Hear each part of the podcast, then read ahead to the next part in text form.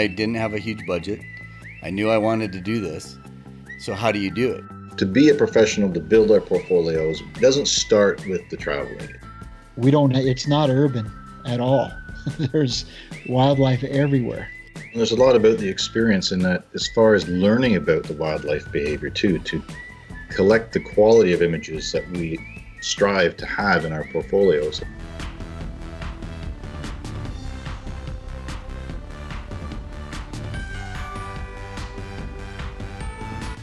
Welcome to another episode of Wild and Exposed, your wildlife photography and outdoor adventure podcast. This week, I am joined by our hosts, Michael Morrow, Ron Hayes, Missy McKenzie, and myself, Mark Raycroft. We are excited to have our producer, Missy, on board today so she can keep us on track as we move along. Guys, how's it going? Mike, before the podcast, you were saying it was hot in Denver, but you blew me away with what you said happened in Florida last weekend as far as temperature. Well, it was crazy. It's well, to start out, it's 85 degrees right now at 5:30 in Denver in May. So you would think that's a little odd, but I who knows. But Florida was above 90% humidity and it was about 94 degrees. So toasty. Yeah, the minute you get out there and start working, you're just soaked. But my skin felt buttery oh, Here we go. here we go. Yes, yes. And you've got a bit of a tan going on now too. Bonus. Got the tan. Yep. I didn't. I, I did put sunscreen on my ears and my nose and my face, but I let my arms get a little, you know. But I got the farmer's tan going on now. Uh, it's better than nothing. It's a good yep. way to start. Yep. You can't really be on a commercial shoot and just strip down, right, to get that balanced. It would have looked tan. a little funky in a speedo. I was going to go there, but I was biting my tongue. I'm like, better not, better not. There we go. Here's Michael Depends Morrow. on the type of commercial shoot. Yes, exactly.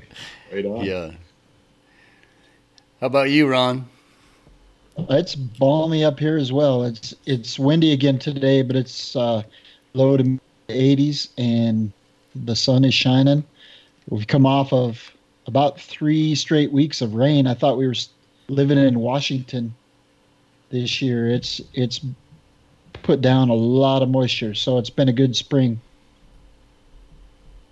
What about Canada? It's it's been a slow spring. It's been cold and rainy, and it, the odd sunny, warm day. Ah, so many stories to tell. I picked. Guess what I picked today for the first time this year. Picked flowers, asparagus. Oh already. Yeah, holding wow. it up for those audio listeners who don't have the privilege of seeing our video, although some of this will be on YouTube, you can see asparagus. Now, how does this tie into a wildlife photography podcast? It does. Wildlife eat it. Well, you know, no. I have never seen animals eat it. You'd think they would because it's so nutritious. That's not how this story starts. The story is from many years ago I am not going to mention names because it would be too embarrassing. but another moose photographer friend of mine was filming the moose rut, and a biologist friend of his came up to him and handed him a mason jar full of liquid. And the photographer dude says, What's this? And after the guy put it in his hands, he says, It's my pee. and the guy says, What? He says, wait a minute. This is pea that, you know what happens when, we all know what happens when we eat asparagus, right? Three hours later, there's this aroma with urine as it comes out. This biologist dude claimed that it made it smell identical to cow in heat urine that if he used this mason jar of liquid, it would help with his photos. I don't believe it for a second and I don't think that's a good way to make friends in the wildlife photography world. But it was a great story, and I couldn't believe it was for real, but it was. That's my asparagus story. Well, hold on a sec. So this yeah. year, this last year when I was filming the rut, and I got so in that situation where I was able to watch that that moose pit and all that mm-hmm. stuff that they were building, and right. you could smell the asparagus, and it was I, I thought it smelled more like Pine-Sol. You know, It's close. There's definitely a musk that you can get off those oh, animals. and it was pungent. I mean, If- you could have probably smelled it 50, 100 yards away. Oh, ab- downwind, absolutely. And, and for those of us that have filmed them for years, it's actually a smell that we kind of like, right? Say, oh, rut's on. I like that smell. It gets you going. elk, whitetails, moose. You know, elk is a little more sweet of a smell on a bull. You can just pick it up. But yeah, definitely a lot of smell and pheromones going on there. But whether whether the asparagus would work, I honestly am not going to try. But I thought it was a good story to tie into today because I was walking through our old orchard and there it was. Each spring it pops up and we get about a month of wild asparagus, tons of it. Although here's another segue story. Now that we have so many black-legged ticks, it's not as much fun picking the asparagus because they're all out now too. So it's a matter of watching for them. Not so much in the fields as in the hardwoods, but still have to be aware of them. So So it only grows for a month and then it quits? You can't get it all summer long? you know, I've I've only had it for a month here. About that, the trouble is I travel, and so it sprouts up so quickly. You give it four days of sunshine, and it goes to seed. The trick is to keep cutting it off, and it keeps growing, right? So if you keep doing that, and so I managed to do that for a few weeks, but then eventually it gets out of hand on me. And as soon as it goes to seed, I let it be so that it will seed for the next year, and we have more plants. And it's interesting. It you know, over the 20 some years that we've been here, there was a patch. So the, the previous owner had planted this stuff, two rows of it up in the orchard, but it's now dispersed. Some of that's died off, and now they're just clumps of plants, you know, within a 200 yard radius of it, kind of thing. And so it's just a matter of finding those new plants. So it's a fun hide and seek kind of thing in the spring, but it's cool just to be able to get it. And then you see all the songbirds and everything else going on. But yeah, but with the ticks now, I don't, I don't do it as much. So I'll wait and maybe do it twice a week, if that, and just go and try and get a big bunch, and then you know make sure I take off my outer layer and throw it in the freezer and do all the tick precautionary measures that we need to do. Another thing, people can't see this unless they watch on YouTube, but I'm wearing my Osmo Pocket on my hat today. You sure are. And, I, and yes, so it's just a cap that I ordered with a GoPro mount. Now, Michael has pointed out to me at the beginning of this podcast that it may, or before the podcast, it may be better to get a mountain biking helmet that might be more stable, and they can come with a mount on them as well. But I've mounted this because I'm trying to MacGyver a way to make use of this on my canoe trip that's coming up this weekend, going into the interior of Algonquin Park for four or five days. And I had the chest mount, like we've talked about on a previous podcast, but I just envisioning wanting to do time lapse canoeing across lakes, but having a chest mount and paddling the canoe where my hands and paddle go across so frequently would not work. So I wanted to get the Osmo Pocket up out of the line of sight of my arms, and putting it on my head is a way to do that. I am a little reserved because it's got the Bluetooth right in front of my brain, and don't want that going on for too long. I'm old school that way. So Anyway, hold on a sec. Let's go. like dig a Yes. little further into this. Do you have other mounts? Because I'm look, I'm thinking about it. You would want to mount a clamp to the front of the canoe and shoot back to see you and your partner rowing. Then you would want to mount it without any people, just on the front of the boat, so you just see it carving through the water, right? Yeah, I mean, you could do so many different things in addition to your time lapse, and there's so many different mounts out there. Do you have all that ready to go? You know, you're opening the Pandora's box of B-roll that is never ending. that we would have to paddle across 75 lakes to get it all. But you're right. I mean, you want to try and do all that. So I do have different mounts. I do have uh, the mount that is just a bracket that clamps on, onto the chest of the backpack, or in this case, to the life vest, the life preserver. So I'll clamp it on there if I'm in the front. Um, and that will work. I also have, yeah, there's a variety of mounts. Matter of holding it on a pole, a pole mount, just have it off to the side of the canoe to have the front, have it, this is, you know, a little hairy, just an inch or two above the water kind of thing on a calm day and get that perspective. It's only money, Mark. You're going to get a shot that is going to just be worth hundreds of thousands of dollars if you do it right. Okay, and let me let me throw one more kink into this conversation. Uh, one of our listeners, we've messaged back and forth quite a bit. Photographer Terrell Woods just messaged us on Facebook today and said, just when I was starting to use my Osmo Pocket, DJI comes out with today. I haven't seen it before. The Osmo Action Camera. Right. So there's another one that you need to put on there somewhere. You got two GoPros. You can mount the Osmo Action underneath, so it gets everything that's swimming underneath the kayak, as long as you don't go too shallow. Whale sharks and, that kind of stuff. you've got yeah, you've got the whole thing covered. Yeah, so you only need one trip across the lake if you have all the cameras in the Right. right spot. If you have 75 cameras, you only need one trip across the lake. Now you're thinking, my friend. Right. I can just see what this canoe is going to look like. A porcupine. You know, we we see a ton of canoes on this spring. I will on this spring trip, and that would be cool to have the underwater because sometimes they're just a matter of three or four feet from the canoe as we go by. There's just so many of them. The audio, I've recorded that on other trips in this area. It's a great source for loon audio at night because we're so remote, they're so quiet, and the surroundings are quiet. No ambient noise, and to get the loon calls, I mean, that's a call that works for B-roll everywhere if you're doing any kind of wilderness water lake scene. But yeah, it's a, we'll have to figure out a variety of different ways to work the cameras. The Osmo Action, I received the email from DJI this morning announcing this exciting little identical to GoPro looking camera. So I'm curious to know what its stats are. But obviously, I mean, to me at first glance, it looks like GoPro 7. It looks just like it. So Except it has this one has two screens, and one of them's a touch screen on the back. is that right? Okay. Mm-hmm.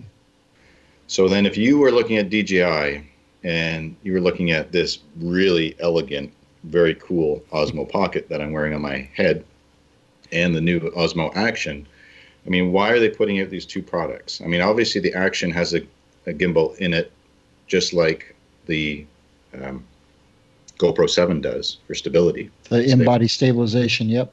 Right.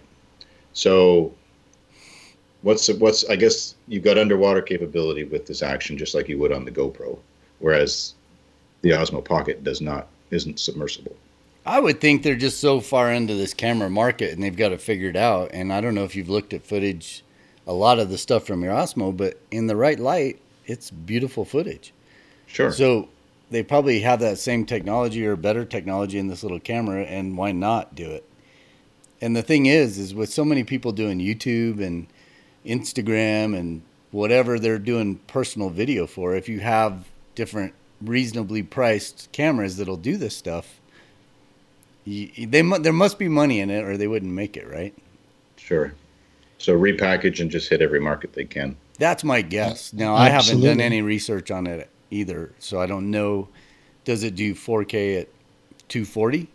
I doubt Right. it, but 4K at 120 probably. I don't know. Did you guys look at any of the stats on it? I just oh, uh, the only thing that I saw it was just kind of a preliminary announcement type of message. Uh, just said that it did 4K and you could get up to a 12 megapixel still off of it, or you could pull a 12 megapixel still from the footage. But I didn't see anything about you know frame rates or anything like that. I'll look into it and I'll give a report on the next one because it probably it has to do something better or different. I mean, because if you already have a GoPro five or seven, which do 4K already, the seven's better than the five because it has that in the stabilization built into the GoPro. And I've seen a lot of comparisons between the Osmo Pocket and the GoPro 7. And quite honestly, the stabilization stabilization works great in both of them. So, Mhm. you know, I don't know what it would have in there that would Well, the make it GoPro different. 7's submersible too, right? Whereas the 5, you needed your housing on it. No, the five's submersible too. It's, Is it? Uh, it doesn't require Yep. housing. Really? So the one I've got in my backpack's a 4. Yeah, so that one still had the housing. Yeah, okay. All right. But GoPro has a deal going on right now. If you send in an old camera, Right. they give you a hundred bucks off that seven, and I think it's Right. three hundred and fifty bucks. So you can get a GoPro for two hundred and fifty bucks by sending in an old camera. So there we go with the so's. put. I've got. I don't know how many GoPros laying around here, all the way back to like the GoPro two. So just send in a GoPro two, and get your hundred bucks off, and then I just have the four, but I'll send it in. That's a good idea. Upgrade it to the seven. But, uh, you know, it's only going to be applicable in cases where we want to film, and it makes sense to, like Ron's pointing out, more than one angle simultaneously. Because otherwise, the Osmo Pocket will do everything I need. I've got the Osmo 2 that mounts the phone. But, right, if we can do two or three perspectives at one go, then why not? Yeah, it makes a lot more sense. So, cool. So another thing, I am laughing because we have Missy, our producer, on today's podcast, and before we started, we had warnings about certain words that we repeat too frequently, and that two-letter one is one of them. I will avoid that if I can. Here's another neat for interior remote trips into the wilderness. hold So on. I Is this your pro tip? No, but it's like a pro tip. Oh, okay. like so it. this is just a bonus. This is a, a bonus. All right. I was at my buddy Bill's. We're planning this remote canoe trip, and he had this on his table. I'm like, what is that? Because I have a life straw, which is a straw that you simply stick in the water and suck through it, and it filters it and makes it safe. But he had this device, which is like a Nalgene. Is that right? Nalgene Yep. bottle, secure Yeah. bottle, with the life straw built into it. So you just scoop it with water, put it, screw it on, and then drink through it. And it's supposed to be good for 100 liters without changing the filter. So super easy, comes with its own clamp, and makes uh, traveling on the go in interior places straightforward and safe to drink. So that's another, that's a little pro tip. Here's another Pre- bonus tip. Pro tip. Pre pro tip. is LifeStraw. We talked to a couple representatives from LifeStraw several years ago, and they said that it was it was a good enough filter that you could drink out of an elk wallow. And so we tried it. I tried it. and And you can drink out of an elk wallow without getting giardia, but I wouldn't recommend it. that's that's a testimonial right there. If it actually worked and you didn't get giardia, that's pretty good. I mean, it probably tasted horrible. Funky like asparagus. Yeah. Maybe, maybe we should save that announcement for when they're actually sponsoring us someday, if they are. But yeah, wow. That We came around full full but circle. That was nice, Ron. The new ones also have a carbon filter in them that helps Oh, with for taste. The taste. Yeah, Yep. I would not do Yeah. that. I would not go to the elk wallow. Oh, ah. Got to be a gamer, Raycroft. In many ways, my friend. In many ways. Missy has been participating on the Wild and Exposed Instagram feed, putting up stories, and she's having, in my opinion, way too much fun at our expense lately. but it's good because it shows our audience how much fun we really do have on our adventures. And where are you finding all these little moving parts? I've done stories and I figured out how to put font and text and different colors and sizes. But you've got funny things jumping around on the stories. How are you making that come to life? And why are you so mean? You just have to mess around with it a little bit. It's too much fun. Notice there isn't any pictures of me up there. Oh, and I've got plenty of pictures of everybody, so we're going to keep them going. But the whole thing was we had, you know, it was just a matter of finding. Well, I just wanted more interaction with the YouTube or with our uh, Instagram audience. And I don't have time or the knowledge. It's exactly what you said, Mark. It's like, how do you find all these little moving things? And you can do a little poll and you can do all this different stuff. And I knew she had, knew how to do it. So last week we were like, we just decided let's spice it up a little bit and show the other side of, well, the behind the scenes, particularly Ron's like sneaky moves and stances that are really pretty spectacular. He's got Well, those there's down. there's more to come Yeah. too. There's other more little gadgets to play with that I haven't messed with yet, but I have to get the right images. It's gonna be fun. Yeah, I'm going to show Missy hard at work uh, with the next one. I'm I- not scared because I know I have a lot more of you guys. I was going to say we all have oh, I have access no to doubt. create these stories, so it's going to be a fun little back and forth. No, but it's a good addition, and I think it's just fun to put that kind of stuff out there, and you really do see the kind of fun that we do have. Well, that's the point of it. I mean, we, as far as talking about the ins and outs of what we do, it's the fun that everybody enjoys about being in the field with friends and camaraderie. So, Yes, and a lot of people post their images and stuff like that, you know, on Instagram stories, which is great. But we already post our pictures on Instagram that way. So I thought I would post behind the scene type things of you guys because they hear you guys talking and everything like that. And I thought it would be kind of fun for them to see you guys actually out there and the silly things that you guys do. So maybe one day I'll put some audio out there too, but right now we'll stick with the. Yeah, I think we need to be really careful with the audio. well, it's a lot of fun. So, if you haven't checked it out, go to our Wild and Exposed Instagram feed and check out the stories that pop up daily lately. I did see a embarrassing comment on one of those stories where somebody said, "You know, I listened to the audio in your podcast, but now that I'm seeing these pictures, I want to see more video." Yeah, maybe.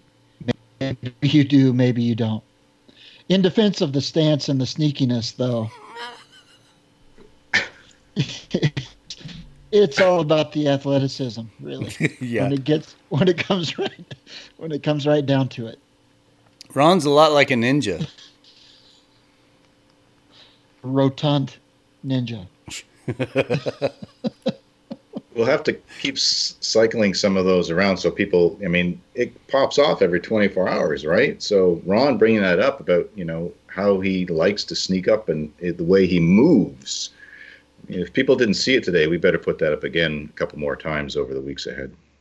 I have a bride think, to highlight I think we're all right. We've got uh, other images that we can throw up there. I know somebody that can make that happen, though. It'll happen. Good. Well, today's podcast is wildlife photography on a budget and sharing some ideas, insights, and perspectives on what you can do without planning a grand trip to somewhere across the continent or planet. Now, don't get me wrong, we all love to look forward to and plan those, but they can be few and far between. So, how to make the most of what's in your own backyard, in your vicinity, and have fun with that. Before we get into that subject, we will each offer our pro tips and cover our question of the week. Guys, who's got pro tip number one? Door number one is being opened by. I'll go first. Along with the DJI announcement, Adobe announced another tool. So, for the first time since 2015, uh, Lightroom has an additional tool that's being added to the, the slider bar.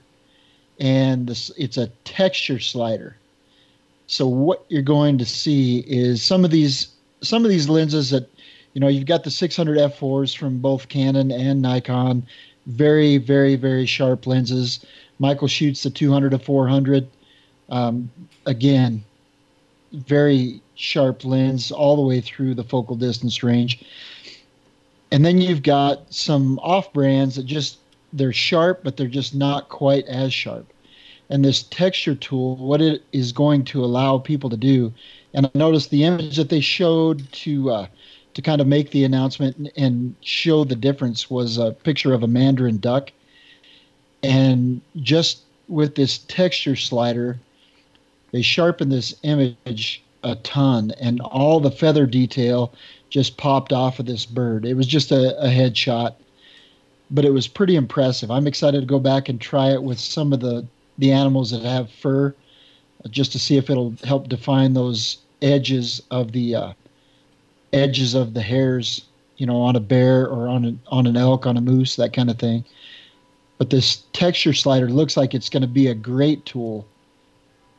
For, so they call uh, it texture, but it's not adding texture. It's working It's with not- texture that's in the image. Yeah, so Adobe's been talking for a couple years about they're starting to develop some artificial intelligence in their software. So the algorithms in the software can go in and determine, you know, where those each pixel should have been to make it a sharper image. That's kind of what they're working towards. So something that's just a little bit out of focus, you can almost bring it back into focus. And so that's what this texture tool does it's kind of a predictive type of algorithm. So as you increase or decrease, it's going to increase the sharpness of the image. And to bring everything out of it, to get everything out of it that it has to offer, it's going to have to be a sharp image to begin with. You're not going to be able to throw something in there that's totally out of focus and end up with a sharp image. But I think that's what they're starting to move toward. You sent me a video earlier today on YouTube, and it, uh, the guy's last name was Yarrow. Yes. Is that why you sent that? Is that guy using that? Because I watched that video, and I the level of detail that he has in the images that he was showing, yeah, is pretty extreme and pretty awesome. Yeah, it's pretty amazing. But I don't know. It wasn't. It wasn't in combination, or the two weren't. Okay. I didn't see him at the same time. Not coincidental. It just was a cool video. Yeah. Well, that's interesting. I'd like to try that out. I mean, you don't want to take all the artistry out of what we do, right? I mean, there's something to be said for getting a nice sharp, sharp image right out of the gate. But if you do have a situation where you can enhance it a little bit, that's kind of cool. Yeah. I think it, it, you know, it does take away a little bit or potentially, but I think that's the direction that all these guys are going with the software. There's going to be more and more artificial intelligence there's going to be more and more improvements that are made to our images. So I, we either adapt to it or get overrun by those that do. That's, I guess, my personal feeling. Yep, I agree. Well, I mean, the technology has been changing for years and years. Even in Photoshop, I've been using unsharp mask for years. And if there's just a component, you know, if that animal's eye, we know the eye is paramount, it has to be the sharpest thing on, on the image. And if it's not, I can just highlight around the eye and do an unsharp mask and bring it in a little bit more. So, I mean, mm-hmm. that's been something I've been practicing for a long time. This just takes it further. And you're right. I mean, we have to adapt. I mean, there's, it's not changing the image per se, right? You're still the same composition. Right. Yep. Well, I can remember, and I think we've talked about this on the podcast before, but I can remember when autofocus first came out, and I remember myself saying, ah, "Who needs that? Just another gimmick." Now, when I'm shooting stills, I wouldn't dream of throwing it. You have a hard manual. time finding a lens just to shoot manual on now. Yeah, unless you're buying a cine lens, it's uh, everything's autofocus. So just go with it, embrace it, go with it, make it happen, make it work. Create your vision. Be the best that you can be. You be you. you be 40. We're past that. Whoops. Okay, my pro tip for this week is, and my wife might argue this, I'll start into the Queen song. I like to ride my bicycle. I like to ride my bike. That was Queen, right, guys? It was. Good. Why a bicycle? So a mountain bike covers ground relatively silently compared to walking. And there's no scent. And you just matter carrying your backpack and be ready to film. However, there's certain places where this works and doesn't. First, you have to be able to do it and has to be in an area that allows bikes and have logging road access, stuff like this. But I have got managed to get close to so many species that on foot would have been impossible without the mode of transportation of having a bicycle. In university, there used to be an arboretum near the campus that when I could spare an hour or two in the evening and didn't have to study my buns off to pass my courses, I'd hop on my bike, go to this arboretum, cycle around, and I could get within 50 yards sometimes of white-tailed deer before they saw me and drop the bike and take some pictures wasn't a professional at it back then, but was certainly having fun and learning about it. Without the bicycle, there would be no way walking on the dirt gravel roads. So, where it's possible, a bicycle can facilitate getting closer to wildlife in those situations. So, it's something to keep in mind and pack along for when you can. Some of the North Country, we've been using it for years, where there's limited access roads and we can get on a, a mountain bike and access some of the back caribou country and stuff like that too. So you could just get to places you might not be able to in a vehicle and be a lot quieter. Something to keep in mind and keep in your in your on your gear list. Well, there's a couple more things to that too, right? There the the cool thing about bikes is you can get a variety. You can get skinny tires, you can get fat tires. So if you're going to ride in the snow, you get a fat tire bike or the sand. And then some of these bikes have electric assist now. So you don't have to be like Johnny in shape. Now you're talking Lightroom slider scales here. but you can you can have that electronic assist, which I think some of these bikes will go up to 60, 70 miles on that charge. And you just move a little bit faster and you get in. I use them all the time in Alaska. There's places here in Colorado where it's a lot better to approach on a bike and you cover more ground. So rather than walking and you know, there's just something different. If if you're oh, moving yeah. faster, I think they're just a little bit more tolerant. Well, yeah, walking, we're lucky if we can do 10 miles in a day across some kinds of terrain looking for wildlife. But on a bicycle, you just have a leg up, cover a lot more distance, can glass a lot more country, access a lot more. And again, it is so much quieter. Yep. Well, and, and in addition to covering more country, you cover it faster. So even if you're only going three miles, which there's a lot of places in Alaska where I'll go where you're only riding three miles to get to a coastline or something like that. You guys can probably hear my dog barking. He's excited about the idea. He's ready to go. Yeah. He'll run alongside your bike. but to walk those three miles, it's going to take you 45 minutes. If you're going to ride those three miles, it might take you 15 minutes, and and then you've got an extra half an hour to work with. So yeah, there's a lot of good things about having a bike. If the situation allows it, I highly recommend it. And I use it for exercise too when I'm not photographing, and it's just a good form of, you know, it's not that jolting kind of treadmill or, you know, you just don't put that stress on your joints quite as bad. So I like it for that. I, I think we doubled up on the pro tip. Yep, that was a double double whammy. No whammies. So my pro tip this week, I got an email. I think it was two weeks ago, and this doesn't necessarily pertain to wildlife photography because it's not recommended to, to use this piece of equipment with wildlife. But it's it's all in regards to a drone. So I do a lot of commercial work, and we use drones for that a lot. That just that point of view is different. It's new. It great establishing shots. To be legal, you have to and fly commercially. If you're going to use it in a production where you're actually making money, you're supposed to be licensed.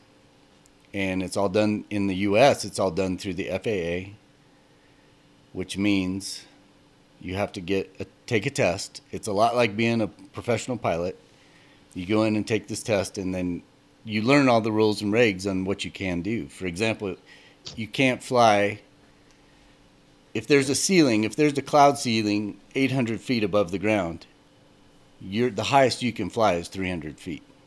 But if you didn't take this test, you would never know that you have to stay 500 feet below a cloud or 2,000 feet horizontally from a cloud.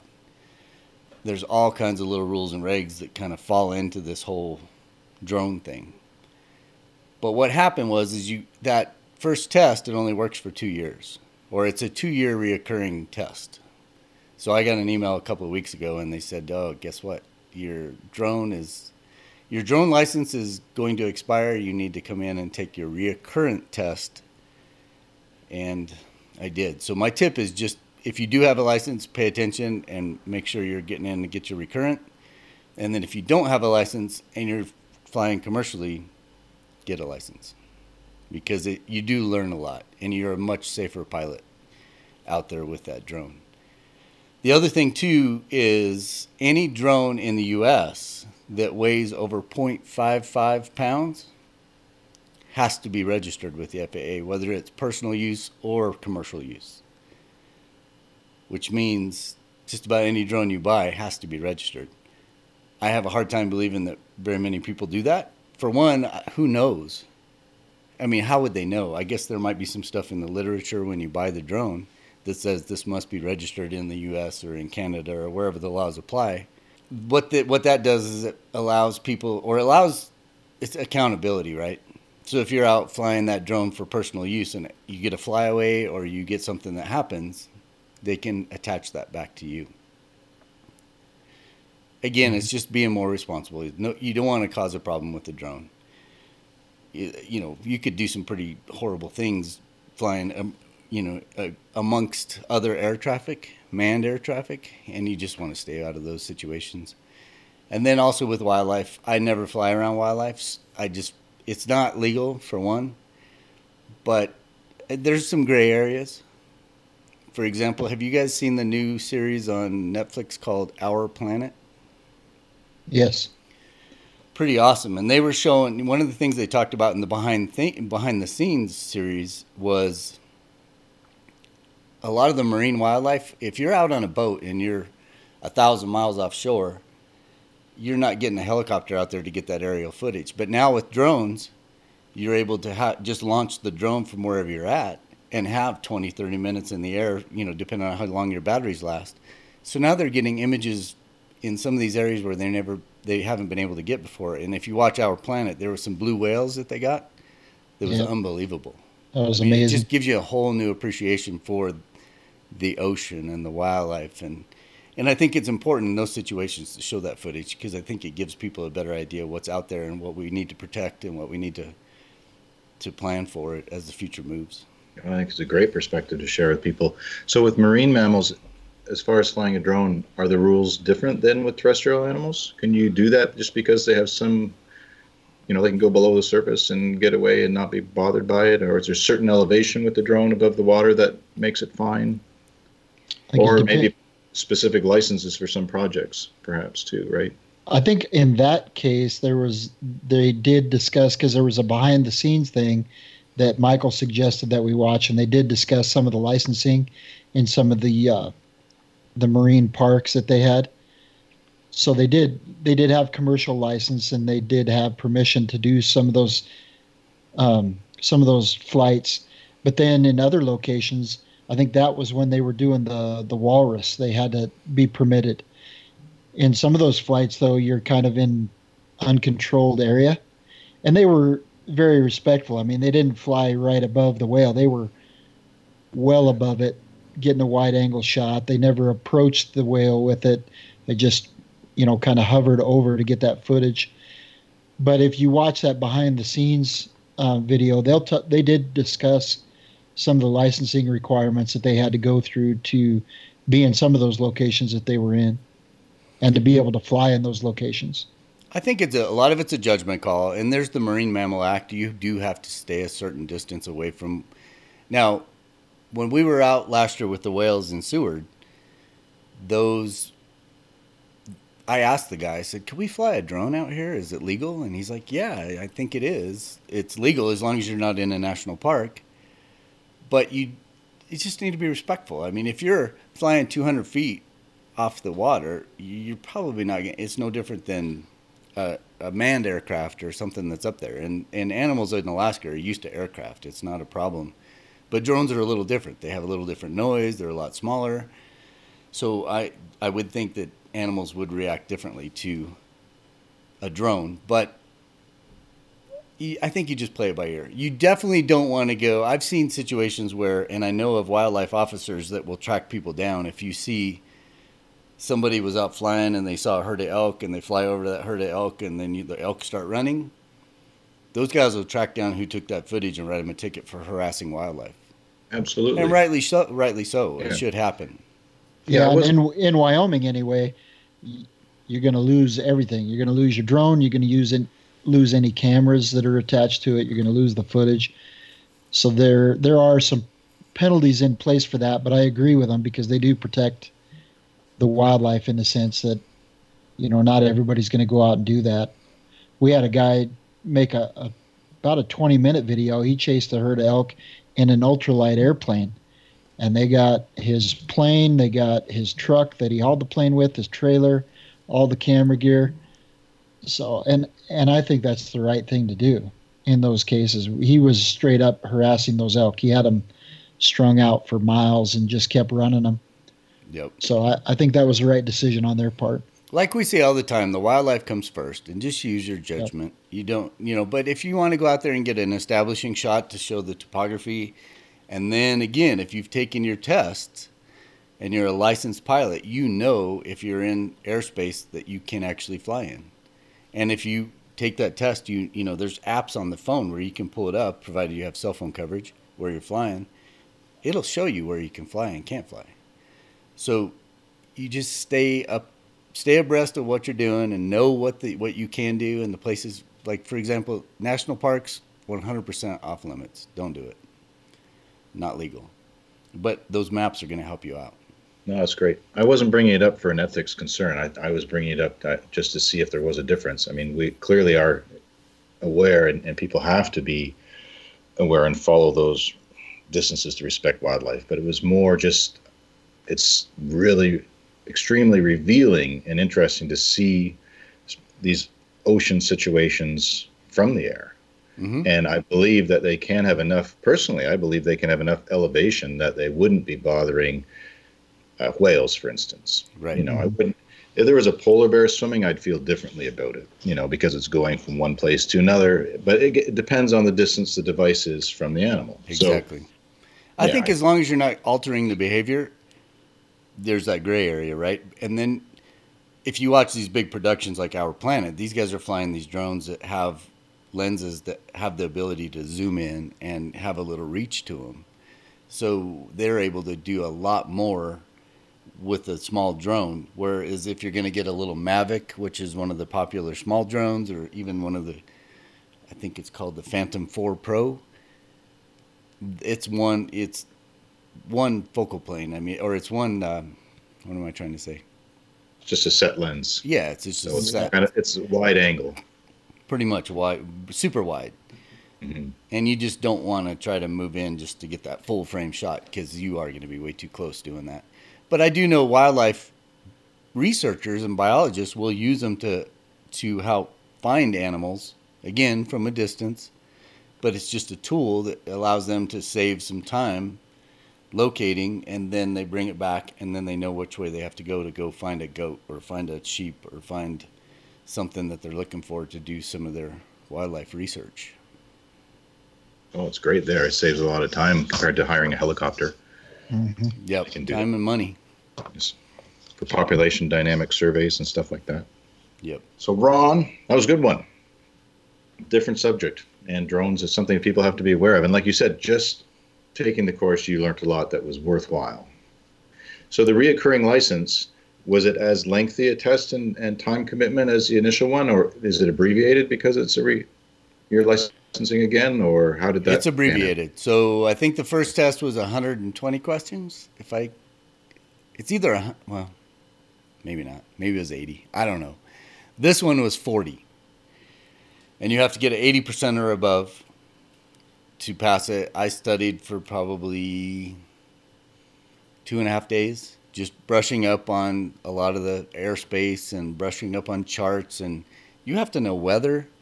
You have to know a lot of. One of the I bought a couple courses online so I could watch some videos and listen to people that actually do this stuff all the time. And one guy said, "You're not that far away from actually getting a manned pilot license." I mean, there's more to it, obviously, but you've learned quite a bit. And if you were into it, you're probably just another couple of weeks of studying, and you could go in there and do pretty well on the man. You, you still have to fly, and you have to do all this stuff with the man pilot, but at least you could pass the knowledge part of it. It's a pretty in-depth process, Uh, but I like it. I like. I had a lot of fun taking it this time, and I had I learned even more than what I thought I knew from the first go round. Right on. And it's a good tip to get those courses online and, and access that too to brush up, right? Yeah, I have an app on my phone, and so I could take sample tests when it, where wherever I was at, and then I bought these courses where I could watch videos, and well worth it. Awesome. So this week's podcast focuses on wildlife photography on a budget, keeping it close to home, how to get great images, and have fun. Michael, take it away. Well, this all started. I was talking to a buddy that listens to our podcast, and he references a lot of the stuff that he feels like he's like a starting photographer. He's got a good grasp, but not a great grasp on everything, and he feels like a lot of times we pass over stuff that we assume everybody knows, but they probably don't. And so I started thinking about that, and with that thought, I started thinking about how I started. And I didn't have a huge budget. I knew I wanted to do this.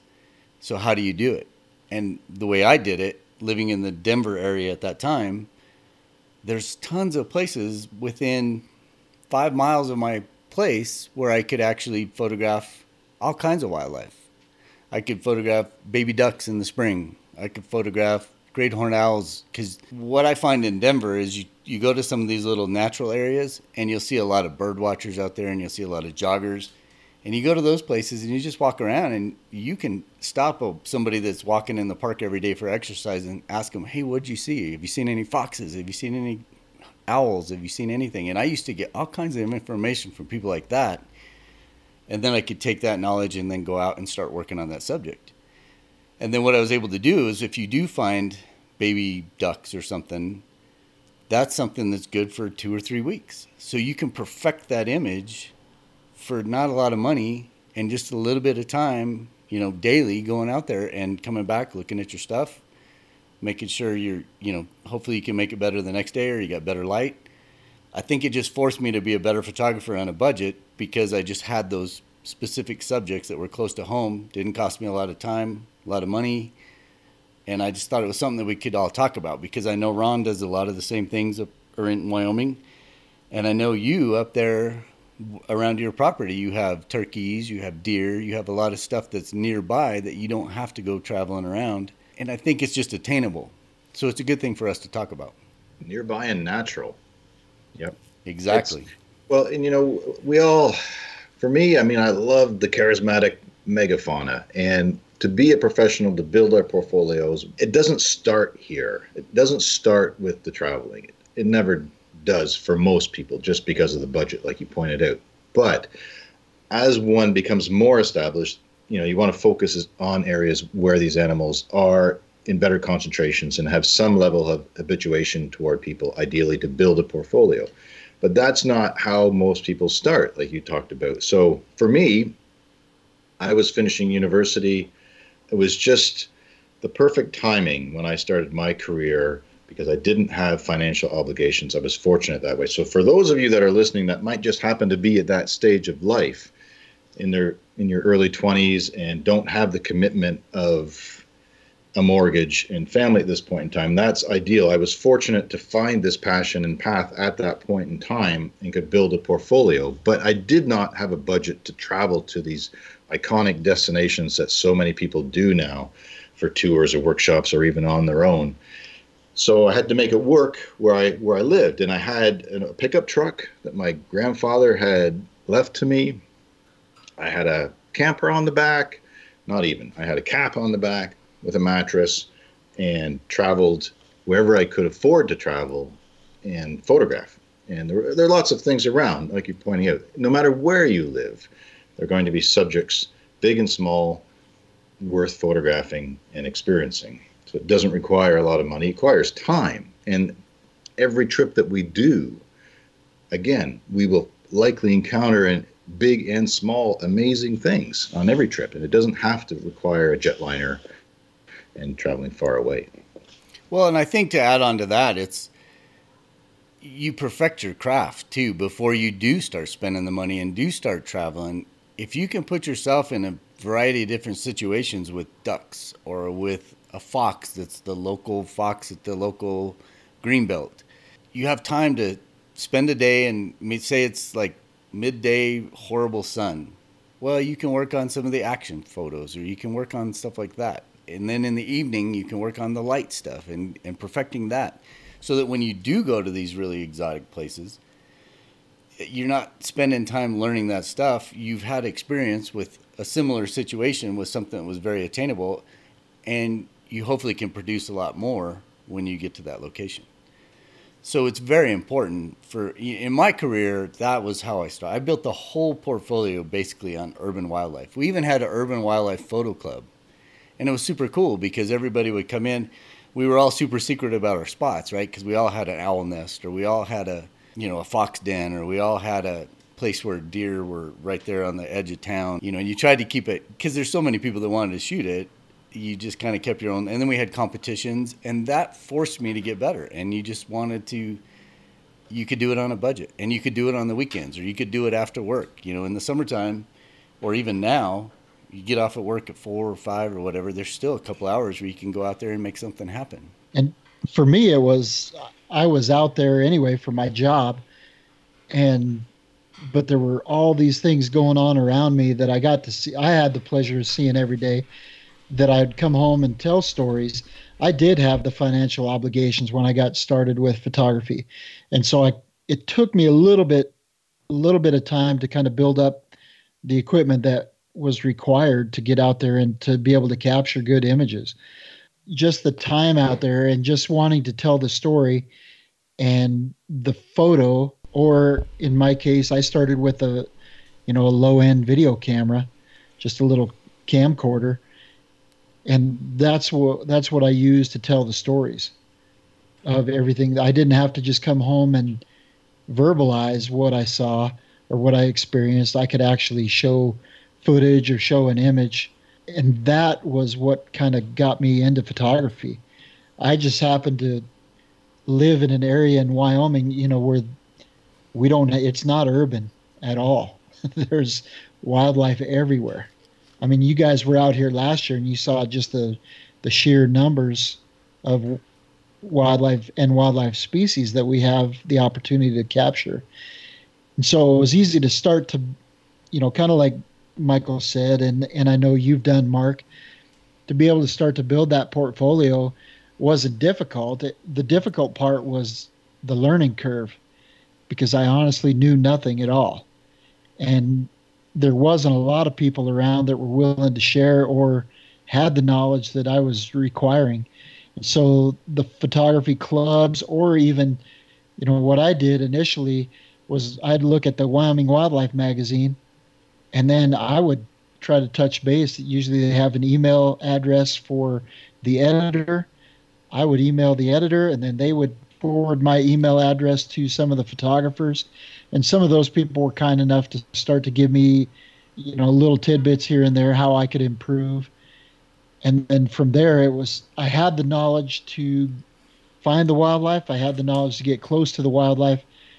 It was the experience that i needed uh, on the photography end that i had to kind of seek out and hunt for a little bit more. The flip side to that for me was being in an urban area with well, i don't even know how big denver is but 2 million people. If you showed up at a really popular little green belt, we call them green belts here, so it'll be a whatever a hunt, you know, thousand acre area that's not developed, and generally there's wildlife there. You go to those places, and you would run across other photographers, and I did learn a lot that way too, where you see somebody doing something a little different, and most people are pretty open with sharing, and it just ex- exposed you to different things, whether it was a different lens or if it was a different tripod, or you know maybe they had some sort of blind or something that they were using to to make a hide to photograph a, a fox den or something. So I was able to use those opportunities to learn a little bit about the equipment and share some knowledge back and forth, and then also just perfect that light, perfect that action, perfect that stuff so that when I did get out to a cool area like Alaska or Florida with all the birds, you know, you had some sort of base to work from. Mm-hmm. There's a lot about the experience in that, as far as learning about the wildlife behavior too, to collect the quality of images that we strive to have in our portfolios, and that will come through that kind of experience. So, of course, people starting out will continue to upgrade the quality of their equipment so that their images improve, the quality of their product improves. But what's paramount is the time in the field with those animals, those birds, those species, to understand their behavior, to be able to properly capture the images. Not and there's the light too, the quality of light, but just the behavior of the animals and then the subtleties of our interaction with them. How many times have we been busted by even in if it's in a greenbelt area, uh, you know, and there's so much wildlife in greenbelt areas, people just don't realize and tap into it. I did a lecture in, in Toronto on, on the Moose book last winter, and this guy came up to me after, and he's an avid amateur nature photographer, and he was saying, You wouldn't believe how many people don't know how many foxes and coyotes and deer live right there and are used to people, so they're far more tolerant. So, in those situations, you have the ability to watch the animal's behavior and potentially photograph behavior in a way that you couldn't do just going out into a back property on a farmer's field expecting a deer to do that or a fox to do that. The fox thing's killing me this spring. I'm seeing so many pictures on social media, but I haven't had time to get out. It's such a fun time of year, and fox kits are so playful. And in these urban greenbelt areas, if you can find a den and have a vantage point where you can film them or photograph them without disturbing them, it's a lot of fun. But it's learning the behavior, it's recognizing the behavior, and something over years of practicing this is how, how our movement affects the animal. And so that we can control that to the best of our ability to come away with the, the best results that we can for that experience for that day. One story, I was out in, in a in a park in a national park. I was photographing whitetails. I had this magnificent buck in this big field with this doe. They were about 80 yards away. The deer knew that I was there. It's a park. They they were used to people. So my approach is subtle, not straight at them, to win to my favor, but I want them to know I'm there. I'm not sneaking up on them. I'm not behaving like a predator. And the reason I mentioned this particular story, I'm in position, I'm photographing these two animals in the rut doing behavior, and all of a sudden they freeze, alarm ears are up, and they're looking off in the other direction. So we know that by watching wildlife, we see so many things watching them. When they look off somewhere, their ears turn somewhere, their eyes are going in a direction, they're so much more perceptive than we are that that's how you see and discover other animals. In this case, they came to full alert, looked down the field about 300 yards away, and here's this gentleman coming along with his tripod and his telephoto lens, sneaking Elmer Fudd style from pine tree to pine tree. And it's not that doesn't stop there. He's wearing a white hoodie. So he's got a whole white top on. It's fall, it's autumn. So the deer are like, what's going on? Why is this big white thing sneaking up on us? if he just walked down the edge of the field, stopping every 30 yards, taking a break, taking his time, they would have continued with their behavior. He would have had an amazing experience. But not knowing that, being that deer typically run away from people, he was trying to sneak up on them. It was never going to work. He never could get that way, never get close enough.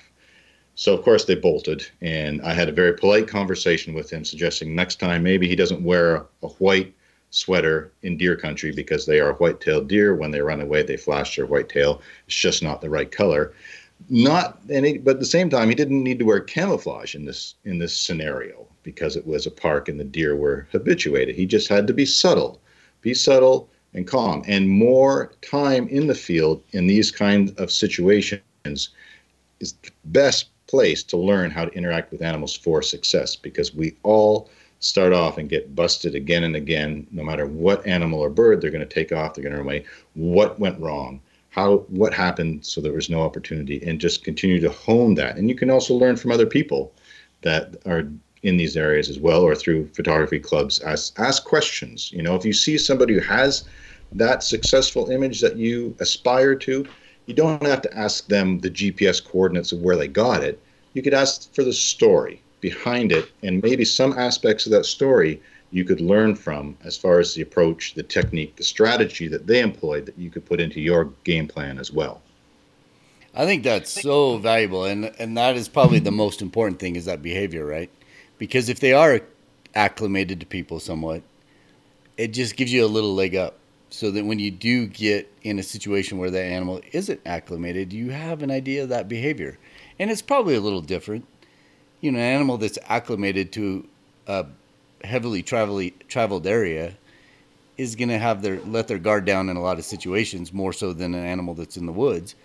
But you at least have an idea, and it's so that I think is a it's a cornerstone. I mean, that is one of the things that you can work on, and again, it just doesn't take that much effort as far as money and time to travel to exotic locations. You just you build that base. If you have that base, you can be really successful when it's time to jump to those other areas. That's what I was going to say is you know there there are often times that we get busted and you have to learn from those mistakes. But as you do you know that there's going to be times where yeah you're going to be able to close the the distance and get that image and there are times where you just can't. And those times that you can't take advantage of those opportunities to just sit and and learn what those behavior cues are going to be for for the instance when yeah you learned from that you waited the next day you set up in a different spot. Now you're going to have the opportunity but you know what to look for. Don't just bail on it.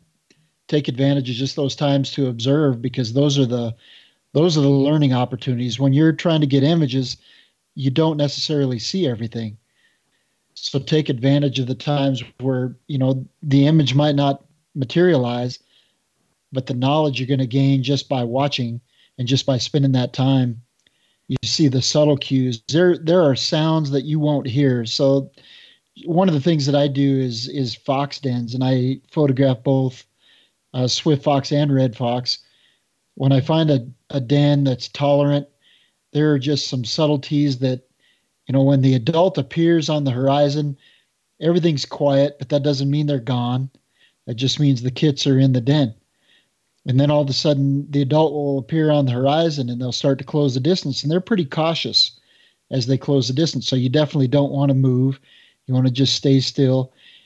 And then there's just a real soft verbalization. And when you hear that, you know it's just about to be game on. But if you're making noise, you're moving around, you're never going to hear that verbalization because the adult is going to maintain distance they're not going to come back to the den because they don't know if it's safe or not.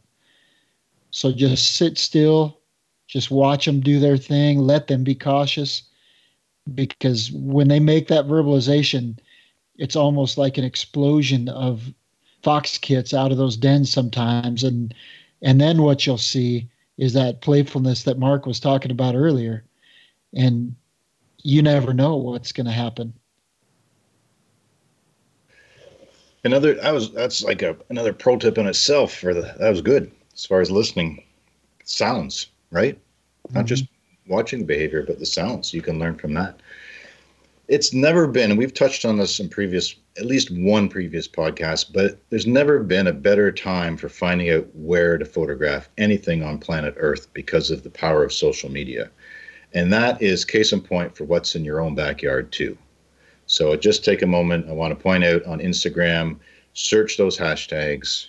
If you live in Illinois, you search the hashtag for Illinois for close to home. If you're in Quebec, you search the hashtag and animals, it comes up. And you can, if you search a geographic area instead of an animal, it takes some time because you might want to put in deer and you'll get deer, but it's all over the place. So it doesn't fine tune it if you put in your geographic area, then you'll have to wade through all of the social media, but the, any wildlife photograph there will come up as well. Something else I've s- discovered in my very minimal experience on Facebook are there are many clubs that allow people in that are nature photography clubs or uh, wildlife or animal enthusiast clubs that post pictures all the time and these members post them and you can see what they're photographing and again they don't give the exact gps units per se but you can learn what's available in your area. And by doing more and more of these searches you will be able to dial it in and find out where some of these animals are. Some people divulge where they photograph them right down to the pier or at this this section of woods in this park and along this roadway. It's there to be found you know used to be we'd have it was not didn't exist. You would have to hear from somebody's mouth in person as to where to go. Now there's so much power of social media. So that's a great place to start. If you're curious to know what's available where you live it's on instagram. If it's out there it's on instagram and you can find it with enough patience and searching the right hashtags.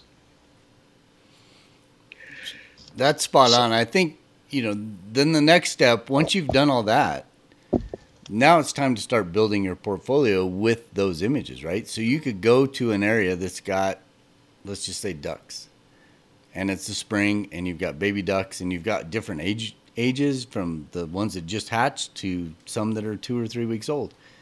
You can build this pretty elaborate portfolio that should do nothing but get better and better and better if you just spend enough time out there doing it and you know you work on the light you work on that action you work on different age groups uh, you can tell the whole life history i mean there's just so much you can do so you want to use these areas to build that. That's how I was able to first start getting published. Is I would start with one species and just try to perfect that species. And then I would take that to the local magazine. Ron said Wyoming Wildlife. We had one called Colorado Outdoors, and they published wildlife images, and I think it was fifty bucks you got for an image, but it was super awesome to get an image in there, and you get that fire built up in you, and then you want to go find that next species, whatever that is, an owl or a fox or a deer or you know just that local stuff and the other thing you can do is you can start incorporating that urban into it. So you might find an owl on the light post, which is something totally different.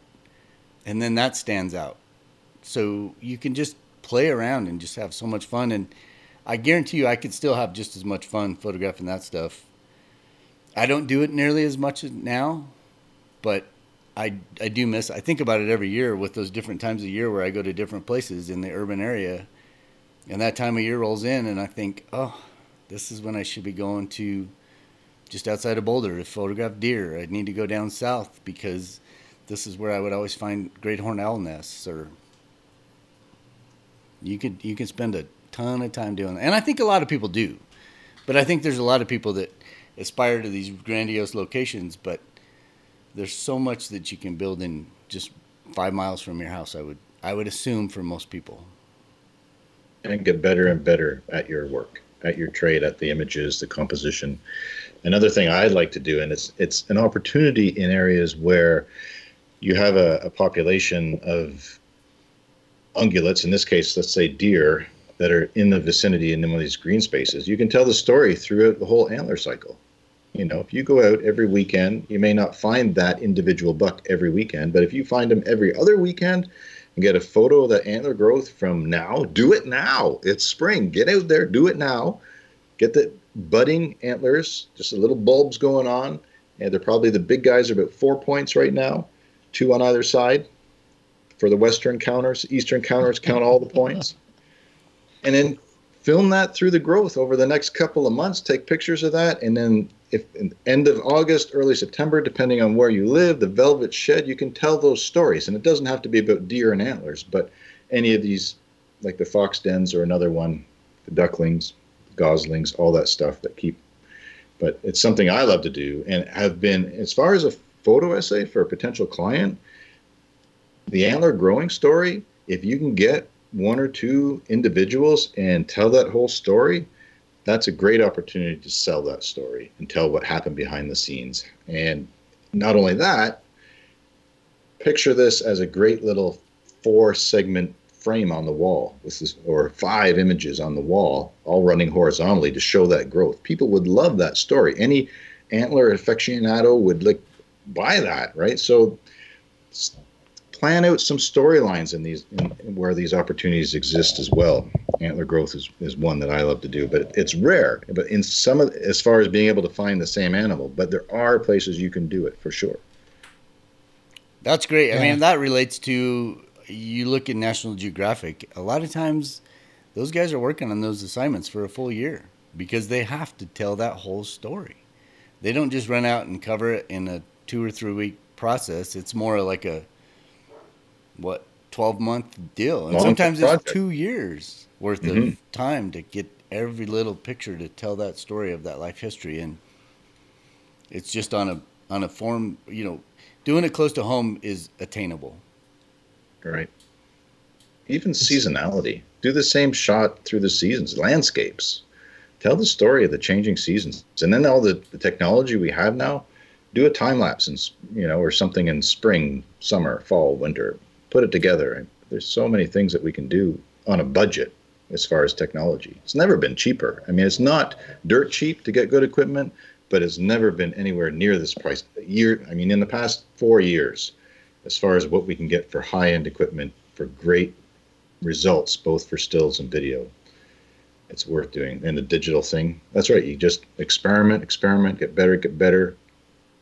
It's never been a, more appealing time to get into wildlife and nature photography than today. And it's only going to improve thanks to Lightroom and their sliding bar. what were you going to say, Ron? You were going to say something. Oh, that you know, you guys were talking about telling the storytelling aspects of it, and that's one of the first obstacles that I ran into with with Swift Fox for sure, because during the denning season, they're visible, but after the denning season, Swift Fox are completely nocturnal, and the the first fox that I ever saw actually was in about 2000, and I was working for the sheriff's department here locally. We're going out to a, a call, and I saw this uh, kit fox, swift fox, on the side of the road, and it was you know midnight, and it was out for a hunt, and I just went ballistic. The guy that I was with, he's like, "Dude, you got to calm down." I said, "You don't understand." you know, we, yeah, I know we got to go take care of this issue, but that's a swift fox. You don't just see them everywhere. And then as I, you know, as I started to pay attention to locations, and they'll come back close. You know, red fox will come back to tr- traditional areas.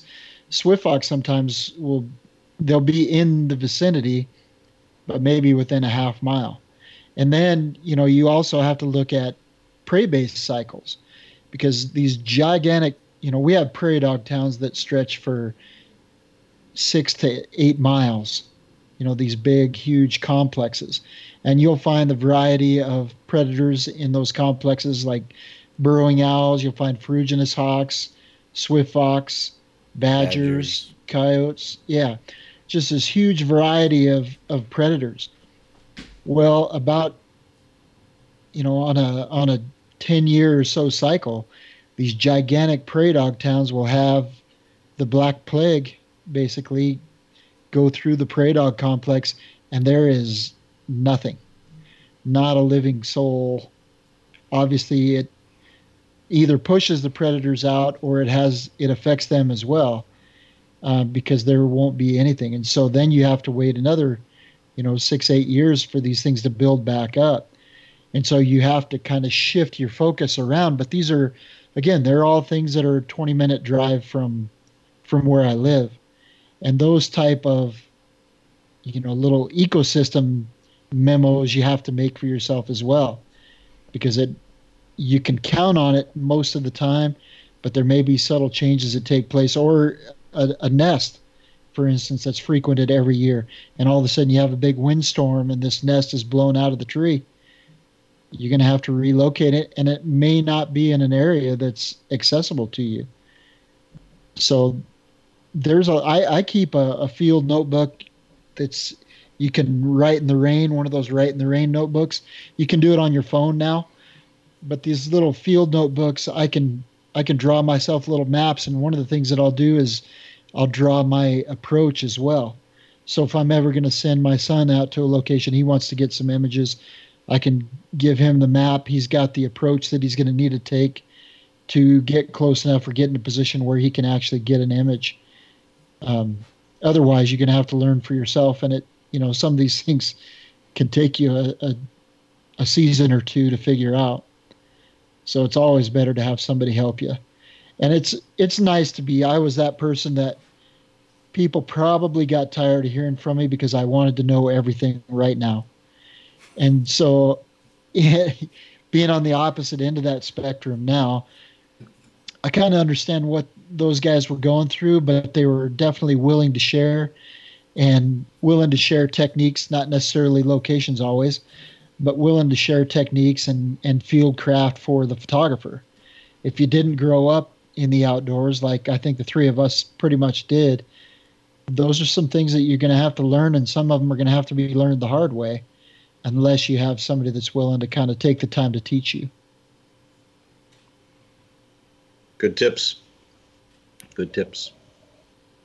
Yep. I don't know that I have much more to add to it, but it's something to pay attention to and spend some time if you don't have these extreme budgets and time and I have, I have one more one more to throw out there and I, and I I'm I know most of the world knows this is how it's done but not everybody does I want to tell people how to get amazing postcard note card print canvas calendar worthy songbird images in their own backyard, assuming they don't live in an apartment building in the center of town. But even there, this stuff happens if you have a bird feeder.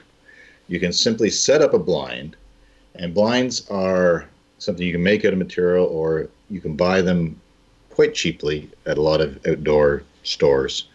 You sit in the blind, you set up by the bird feeder and set up branches attached to the feeder itself. You can zip tie them on, whatever it takes, just fasten the branches and the birds will land on the branches beside the feeder. And you can switch out these branches. You get, you know, with the cherries on them, and there's a bit of an ice storm, and the cardinal lands on it.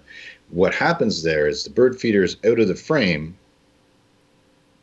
but where the bird lands, especially if there's already bird, so if there's a mourning dove in the bird feeder, the cardinal's not going in, or vice versa. It waits on the branch. You can create a very shallow depth of field with your telephoto lens and create a crisp, beautiful, striking image. And you can change that every hour, change the branch, change the type of tree it's on, and have a lot of fun that way at virtually no expense and create images that are competitive anywhere for that type of market. That's a Did good point. You, did I let too much out of the bag there? I don't do no, I think you got to do but I it. I, think. I mean, You it's see it everywhere. yeah. Like- I think you want to put that. I I see a lot of people in Colorado, especially people that live in the foothills, do it with um, hummingbirds. Sure. Mm. You know, and that's great practice because those little suckers are so fast and.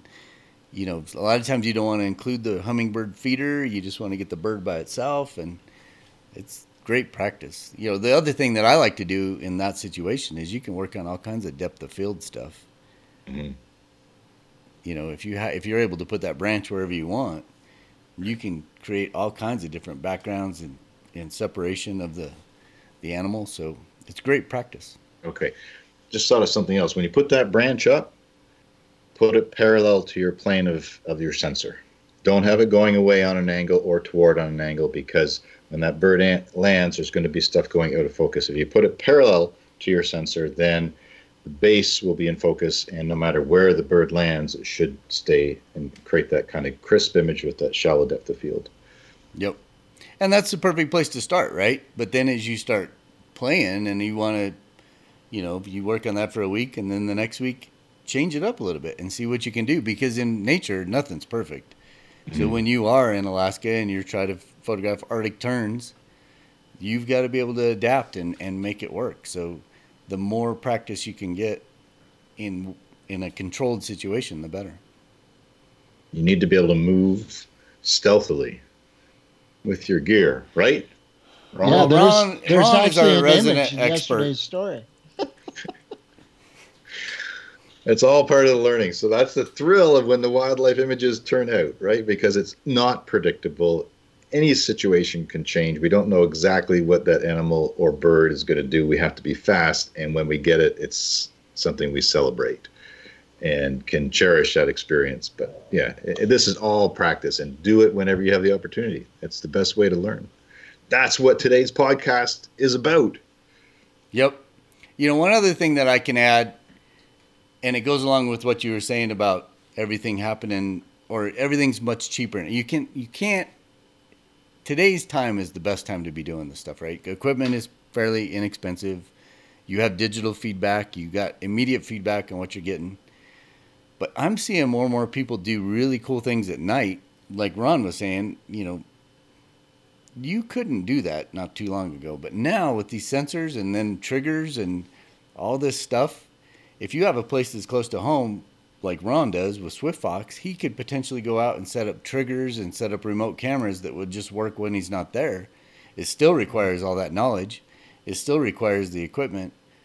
But now you're just going to let the camera do its thing while you're sleeping the, through the night and come back the next day and I mean, that is huge. There's all kinds of fun stuff that I see a lot of stuff on Instagram these days where you'll get a cool picture of a fox or a cool picture of a, you know, who knows what. But a lot of these noctur- nocturnal. Ron from Alaska, Yeah, we're on Niebrugge. He, Niebrugge. He's been putting up some great images that way from uh, Arizona. I think it was Arizona this winter. Yeah, from his little, uh, what is it? It's like a photo retreat, Retreat. place. Yeah.